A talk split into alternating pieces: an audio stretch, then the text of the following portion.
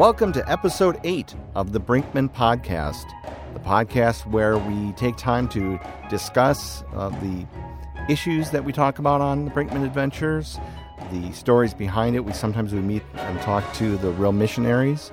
We get to talk to the cast of characters and learn a little bit about the writing and some of the other production things that happen. Uh, I'm Eric Schilder, and with me is Sarah, Auntie Sarah. It's me. It's it's her. Whenever I say Auntie Sarah, I figure it's like an old British like, would you like a cup of tea, dear? Yes, it's true. My hair is in a very tight little bun. It is. She's she's very uptight. and uh, with us today is Ian Bultman as well. Hello. Hi, Ian. How are you doing? Great. Oh, fantastic. So um, this is actually going to be a really fun episode because it's going to be very musical, very musical episode. Josh, go ahead and run that beautiful music.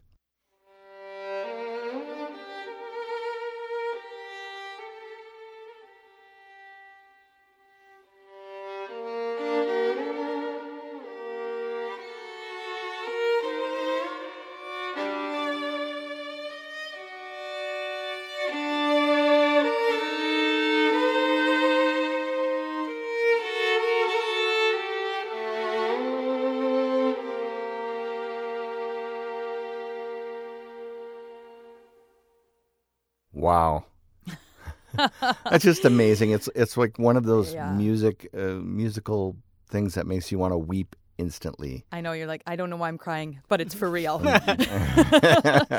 exactly. And I'm doubly happy my my son is actually taking violin. And uh, we're in the hot crust uh, buns stage, Oh. and so really any violin in tune is is is music to my ears. But uh, that is an extremely powerful, uh, haunting. Would you say haunting, Ian? Mm-hmm. He'd say haunting uh, melody. And uh, what's interesting about that is for today's show is we have with us Jared DePasquale, who was the composer of that piece of music that we just listened to, and indeed a composer for uh, a lot of the music on the Brinkman Adventures. And he joins us today via Skype. Hi, Jared. Hey guys, how are you today?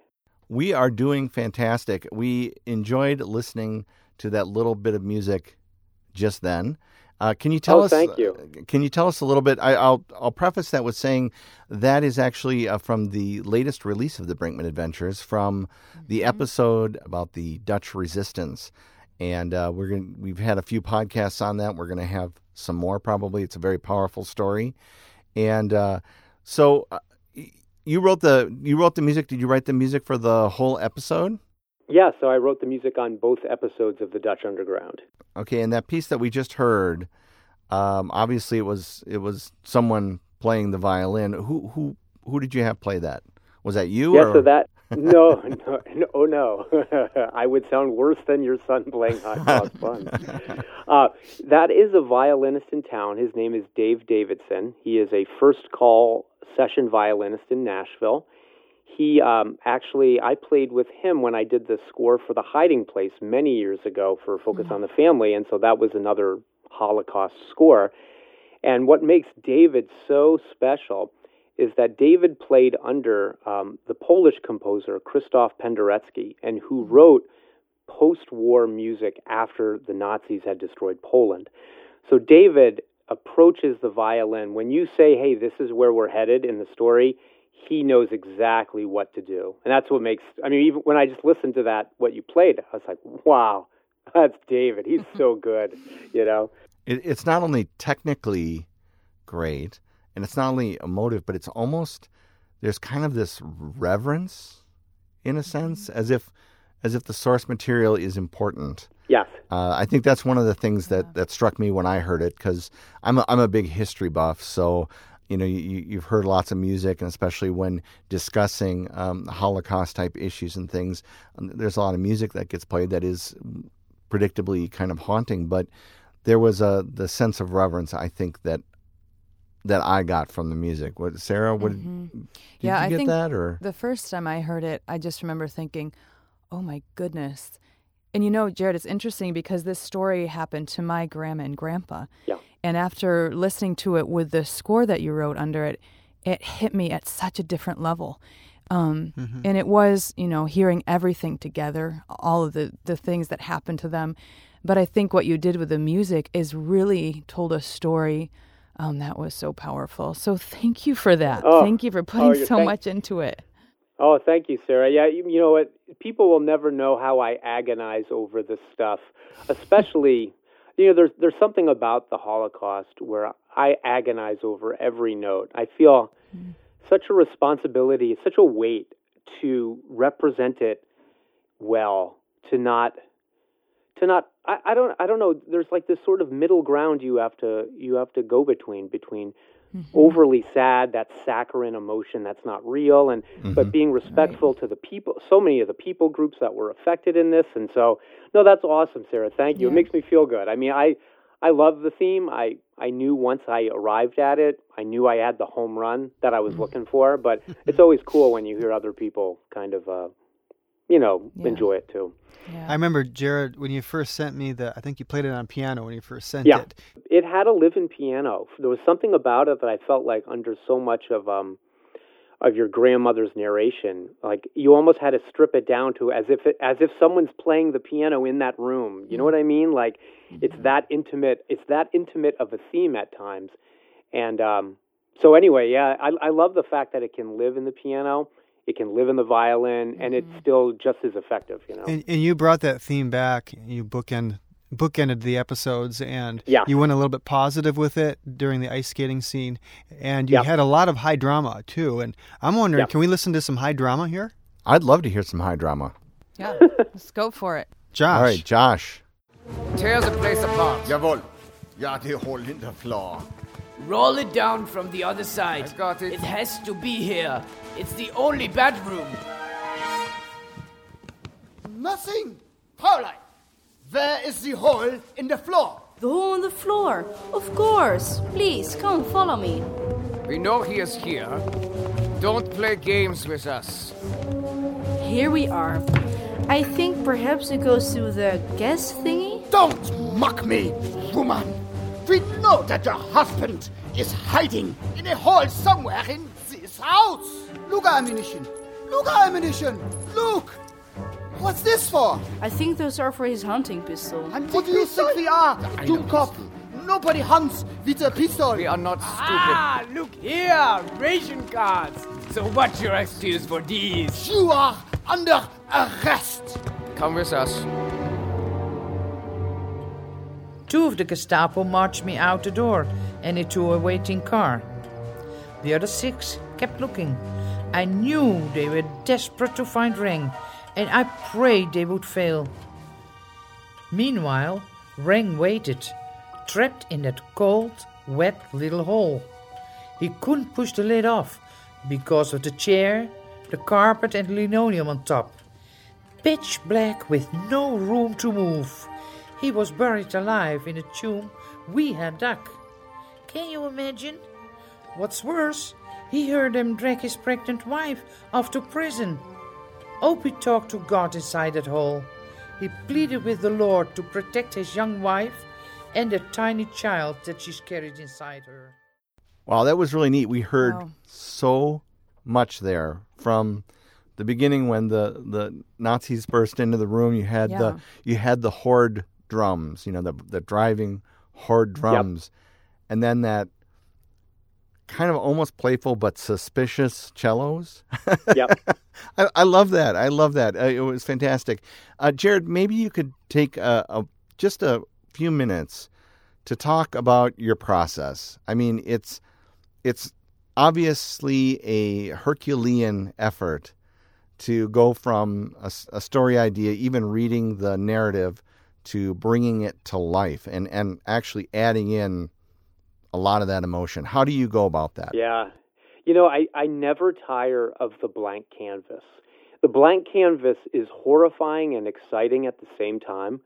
Um, and, you know, I think what makes writing audio dramas that are shorter in length, and when I say that, I mean a show that's kind of under the two hour in total length, um, it's the decisions you have to make as a composer to not give the listener too much musical information in terms of, of thematic writing. You know, if you, if mm-hmm. you give the listener too much information, the show can become very confusing, and these good intentions you had become mm. very distracting. So, I always say with with shorter episodes, particularly like the Brinkman Adventures, and particularly like the Dutch Underground, you have to establish a sort of like true north, I call it. And that's in terms of, hey, this is where the score is going. Always stay the course. And that's something hopefully I've gotten better at, you know, the longer I write. But but what I'm able to do is is I'm able to sort of recognize when I get off course, and then I have the courage to throw that music out that Ian never hears because I got off course. Um, so you know the process for writing it is is you know I read the script a bunch of times to try to just really get the rhythm of the whole story, to try to get the the the mood of the entire story. I kind of draw a mental map of um, kind of where we start and where we'll finish, and then all of the mile markers that we need to pass to get from point A to point B. So, Hmm. know, does that kind of make sense? Yeah. Yeah, it sounds like you have to you have to hit the beats. Almost it's another it's another voice of the actor in a sense, but it's it can convey a lot more than words can. Absolutely. I, I don't think people realize how methodical the craft is.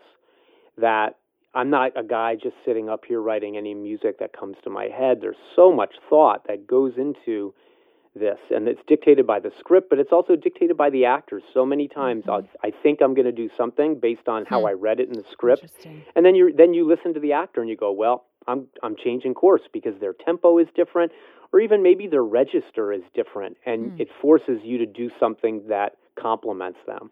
So after you're after you've read the script, you've kind of got your markers, you know where you want to go. Then I'm I'm assuming you you know we send you the file, which is all of the actors without the music, and you sit down and just listen to that, right? And then what do you do? Just start sitting on your piano? How do you how does that come about? Yeah, it's um, it's certainly the piano. Um, it's certainly sometimes strings. Sometimes it's brass. I mean, so you just I never know what I'm going to actually sit with, but I sit with something. Hmm. Um, but I try to really map out who's going to get themes and who isn't. And I think, hmm. for instance, a show like this, it's a perfect example where you could really get in trouble because if I wrote individual themes for everyone, Rang, Lin, Rolf, Otto, Hans, the listener would never know what's going on. It- It's way too much information to digest, especially in two episodes that are like 26 minutes long. Mm-hmm. You know, so so I make I make decisions pretty early on as as far as like, hey, what themes are important for this show? And so for for for the Dutch Underground, having the theme that was what I call the Dutch Underground theme, I felt like that needed to be my home run theme. That's what we heard in the beginning on the violin, and it sort of em- embell- it, it embodies everybody. All the characters can be represented through that. Yeah. Um, and then it's just important that it, it, it sits in the style of, of the time period, and that's that's always the the tall order. You know what I mean? That it doesn't sound contrived. That it sounds like wow. I think that actually could have been heard on the phonograph in the 1940s. You know what I mean? like. Yeah, we got to set some stuff in the 80s then. Yeah, definitely. I want to I want to hear some 80s synth pop. Yeah, man. I um, grew up in the 80s. I'm a child of That'd the 80s. Right, I- I exact- some I hair own that bands.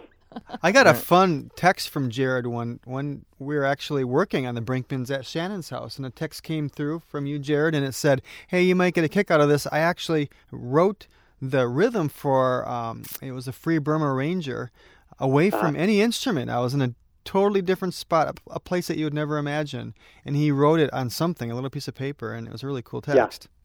That's right. I remember that. I love that rhythm. That you know, awesome. speaking of the communication, um, Jared and Ian, um, how did you how did you hook up? How did you how did you get together and decide that this was something you wanted to work on?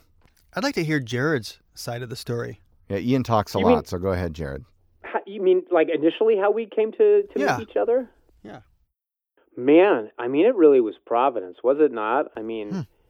you guys were, from what I remember, you were really jammed up trying to finish a lot of episodes in season four very fast. That's it was right. a lot of work. I forgot that. And yeah, and I believe the composer that you had, it had nothing to do with ability. It had simply just to do with workload. It was kind of humanly impossible to do it. That's right. And some, you know who I think it was? I think it was J.D. Sutter from um, Audio Theater Central.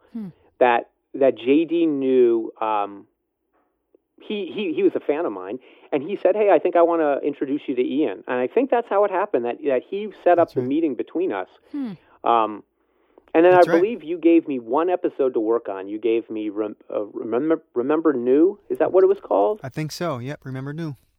It was kind of like a like a a test episode for me. I think you know what I mean to see if like I could do it, and I did. He does it. I that did to all of I did us. it I yeah, I did it in five days, and I turned it in. you really liked it, and you're like, hey, I got another one. And so then it was like every every Friday I turned in an episode, and then every Saturday I would be like, hey, I got another one. It was a great. That was that was a great time. I'd cross my fingers and hope that you'd take another one. You'd write, "Oh, that was so hard that one," and I think oh, he's he's done with us. You- no way. That was a blast. So that I think that was it. I think we did like five or six episodes, like bang, bang, bang, and we just really developed a nice rhythm of working together. You know. Yeah, and you wrote the RD theme, which I absolutely love, and the. Remember, yeah, remember was- Nhu. I think that's. I think that sealed the deal. I think RD helped seal the deal for me. yeah, that's funny. You know, speaking speaking of the other episodes, uh, Ian or Jared, what what other episodes have you worked on, so that we can kind of cross reference your work here? Boy, I loved Heart Song. Whoa. Oh, okay. Well, Heart Song is one of my Mm. favorites. I Yeah. mean, all of his stuff is great. Cambodian Quest. Um, he did uh, the Crisis in no, not not the Congo. Cambodian Quest and Remember Nhu. Um, I think War of he, the Raccoons. War of the Raccoons with Another Mr. Pennington. great episode. Yeah. Um, Lying Dinos, which was another Yeah, yeah. another RD story. Um, And then the um, when they're in Africa, the kids are honeymooning in Africa. yes, Oh. Mafia Mania. Mafia Mania. Yeah. Yep. Um, And I think didn't you do um, what brings us together, episode forty-eight, where yeah. Michelle and Anthony get married. Married. Yeah. Yep. Paradise Lost, I think he did as well. Yep. I, Yeah, I a, have lot, a of, a lot of stuff. I have a question for you too, Jared. I'd love to hear what was your most challenging um, scene to write Hmm. in Dutch Underground. Great question. Yeah, um, that's an easy answer. Hmm. so it's the scene later. It's towards the end of episode two where Reng makes the decision that that his life is in God's hands, and he decides to save the Taylor's family that's stuck in the haystack. Um, and then the, the subsequent chases that kind of Oh, ensue. that chase scene, Jared. Huh. Yeah, yeah. And so, you know, I think I think what makes it hard to write is that, you know, many scenes in audio theater are composed in only 2 to 3 sections. And when I say that, I mean the cue enters, we feel a certain way, whatever it is. And the scene is coming to an end, we build it, we hit a transition, now you feel another way, and then we land in a new scene. So essentially, the, it's a three-part composition. And that's a really common rhythm in uh, audio theater for some reason. But a scene like what we're speaking of, this scene it had seven different sections, and each section had subsections. And so this scene it had 21 hit points. I didn't know that. Ian's always Well, got to be very much more complicated.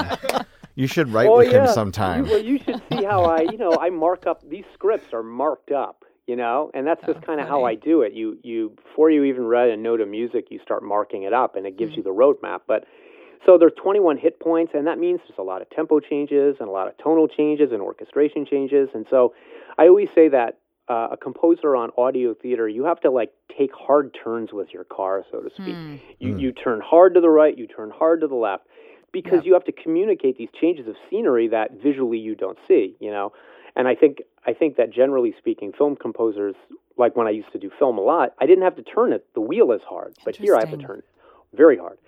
Um, and so you sort of like learn how to react to the characters. You learn how to react to their lines. Sometimes you learn how to punch their lines to give them weight. You learn how to back off. You learn how to drive it forward. And I, I just love that stuff.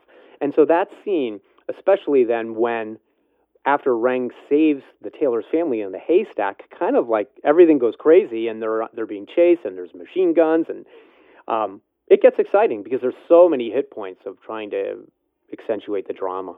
You haven't heard that yet with the sound with the audio drama. I mean, the um, you haven't heard that yet with the sound design. Is what I was trying Correct. I, right. I haven't heard final mix on it. And Josh did a great job. Boy, it's the bullets hitting the car, and it's it's it's amazing. And I just love the galloping sound that you Yeah. have when they Yeah, take off. yeah. It just has I I love that. Well, that's John Williams, man. I think I'll always, I'm, I, I think I'll always be influenced, and I, and I, and I had kind of wrote this down when I was scratching out my notes. Is that, you know, even my introduction to the concept of Nazis, really, it came in Raiders of the Lost Ark, right? I Mhm. mean, when I was a kid, and I saw it in the movie theater of like, and I think how sub he subconsciously has influenced so many situations, and so when you get that galloping, it's like, yeah, absolutely. What else would you do? That's the, that's what you do. You know what I mean? It's awesome. That's so fun. Yeah, I've, I've had a number of people say, "Boy, this sounds like Raiders." That's awesome. That's a great compliment. I know what they're talking about because there's particularly in the Nazis. Um, um, of how I framed it. I framed it very. Uh, it's strong and it's it's it's it's it's it's um. Yeah, yeah. There's just something in, in how I probably approach the Nazis that might be very Williams-esque. You know, Jared, what is your favorite piece that you've composed for the Brinkmans to date? Could you pick one? man, there you know there are there are there are favorite moments, right? I think that's probably my. I'm such a perfectionist. I don't think I'm ever satisfied with myself, but sometimes I find myself satisfied with like a moment. Hmm. You know what I mean? Yeah. Where you're like, man, that was good. Um, there was. Um, what was our Russian? What was our Russian episode called? The Heart Song. Heart song. Heart Song with Dimitri. Yeah. There was th- that moment where the the the prison the, the guards they break him down. They give Mm. him the coat of his wife. Do you remember that? Yeah. Yep. bloody Oh, yeah. coat. Of course. And he he just loses it. I mean, my goodness, that actor was brilliant. That that was a really that was a that was a big moment. That was like that, those are moments composers dream of. And then you you're also panicked that you won't be able to do it. But that's that's a special Yeah. moment. You know what? Recently with Free Burma Rangers, the um the final action scene where they sort of like have to make a run to the helicopters, I think it was. Mm-hmm. Um, there's like there's like a stretch of 30 seconds of my action music that I'm like, boy, that might be that might be some of my finest action music I've ever done. You know. It's great. It's so great. great. Yeah. So yeah, no, you, and then of course you know there's that RD scene in um, season five where our RD is going through the haystacks or the field, the cornfields, Yes, maybe that that's what it was. So Mhm. fun. And and and um, who's our who's our comic relief guy? The name escapes Pennington. me right now. Mr. Pennington. Yeah, yeah, yeah, Mr. Pennington. And they're chasing him in the car. Like, I just think that scene just makes me howl when I hear the score back to it. I mean, Yeah. because it's R, it's the RD theme, but it's just like it's so perfect because it's on overdrive. You know? I, I got a comment once from somebody, and they said that that whole episode, I just love the scene, and they described the scene in more detail than we gave it of the car going off the road and Mm-hmm. chasing it through the haystack with the, and she's like in the haystack, the, all the all the um all the corn was flipping, and the you could see where it was going through the the field, and I'm like none of that was there. She imagined it all, and the music And- helped that. Yeah, I think, and that's the beauty of a great score. Not Yeah. saying that I'm great, but that's the beauty of music. Of like you sort of see things that that aren't there, but somehow musically it's intuitive Mm-hmm. that the hay is going up against RD or the windshield of the car. That's awesome. That's a great compliment. And I think what's what's amazing to me is that you can go from the RD, you know, corn music, to Nazis, to Russian, to uh, you know, an Asian uh, thing, and they, they don't they don't sound they don't sound Yeah. alike. They don't sound the same. But you are like the emotional puppet master to be able to say, Yeah, the- "Here's where you should be feeling Uh-huh. sad." Yes, This the is funny. Yeah. So yeah. it's it's great for us as as the actors because you know it means we can pull back a little bit and we don't have to try Oh. as hard. I There's think. actually there's actually scenes, Jared, where you've written it and there's a lot of dialogue, and the the dialogue is getting in the way of the story, and so we just start cutting dialogue, mm-hmm. and the music tells Yeah. the story. It only needs three or four words to you know from the actors, yeah. and the music says the rest of it. Oh, that's a wonderful compliment. Yeah, and you know, and it's it, you're right, and I and I don't want to downplay. Um, honestly, the the amount of study I've put into this in my entire life. I mean, you're talking about thirty years of a grindstone, like just grinding out studying. Like I can't, you know, I had a lesson. I had a composition lesson yesterday. I mean, like I don't Hmm. stop learning. Um, and so to be able to go from something c- comedic like RD to Russians to the Holocaust to Free Burma Rangers, which is this Asian thing, but it's action music. To you know, it that that doesn't just happen. You know what I mean? That doesn't just. I'm, I'm not. I'm not. It's not like I'm good. I I study really hard to try to understand cultures of music and and and why things sound like authentic and why they don't sound authentic. You know what I mean? Right, exactly. And one one question I have is kind of the actual performance. Um, being a bit of an audio geek, I think uh, all of us here. Uh, How do you actually go about recording? Um, now, obviously, for example, the, the, the underground theme was was played by a real person uh, with a violin. Uh, how about how about some of the other scores? Do you have a group that you work with? Are you doing a lot of stuff digitally? Yeah, you know, I think I think honestly now because because budgets have decreased and and the time frame of delivery has increased, so you're you're writing faster and shorter. You have shorter time. You you don't have the luxury of the real players that you used to. Fortunately, um, fortunately, I play a lot of instruments, and so I'm I'm always quick to put myself on a score. Um, whether it's I'm a guitar player by trade, so I play all of these Middle Eastern guitars and, and Irish guitars. So I, I'm fortunate that I can do a lot of that. I'm fortunate that my wife is a professional oboe player. So if there if there's an oboe, it's a good chance she's doing it, and so she's kind of a secret weapon for me. That's awesome. Um, but then I rope in, you know, like with the Dutch Underground. I had talked to Ian pretty early on, saying, "Hey, man, we gotta we gotta find the money for the violin. It'll pay mm-hmm. dividends." Yeah. You know what I mean? So yeah, but but other than that, pretty much nowadays everything's on your your computer with software, and and you know you can manipulate it. I work it hard to manipulate it to sound good. It doesn't sound that good out of the box. I know how to really hmm. manipulate it to make it sound pretty pretty darn authentic. You know. Yeah, I have to say your mixes are stellar. They're really, really good, Jared. As I listen to just the, the body of the music and the actual mix and mastering of it, you do Oh, an thanks. awesome job at that. It's not just the composing and the playing; it's actually knowing how to mix and master. And they they pop. They're really good. Yeah. And it, it well, sounds you know, so I mean, organic the reality is, is oh, I'm sorry, Eric, I interrupted you. Uh, I was just saying it's it sounds so organic. Uh, Well, you know, to because me. I attend, I attend orchestra concerts. I go to the symphony, right? Like, because when you start going to it, you understand how it's supposed to sound. Mm. You know what I mean? yeah, Um, and and really, one of the the true thing of the symphony of like, and that's why I think probably I love the work of John Williams is John Williams is so symphonically composed, meaning like you can put that music in front of the symphony and it's going to sound just like that. Where so many modern film scores, they're so manipulated, they're so sonically manipulated that it could never really be pulled off live. You know what I mean? right. And and so that's what I think I love about the Brinkman stuff is that Ian gives me the ability to write more in that classic film score style, which is the orchestra. And so here I, I attend concerts all the time, and so you're always hearing, hey, this is really what it sounds like. You know what I hmm. mean? And so if that becomes your reference point, you know, hopefully your mixes sound pretty good. Well, we, we really look forward to hearing more of your music in episodes to come. Uh, we thank you for joining us. Is there some place that people can go to follow your work, whether it's a Twitter account or a website, or don't give out You your know, my- address? No, you know, my website is really probably the, the thing that stays the most up to date with what I'm working on, and then including music from whatever I'm working on, and that's just jareddepasquale.com. Well, thank you very much. We appreciate it. I appreciate you know you joined us from Nashville, uh, and in Underground, I don't think I heard a single steel guitar. So I was a little surprised being that you're from being you're from Nashville. Thank you so much, Jared. We really appreciate so it. so so great to talk with you. Thank you so much for your time. Yeah, thanks. Thanks, guys. I appreciate it.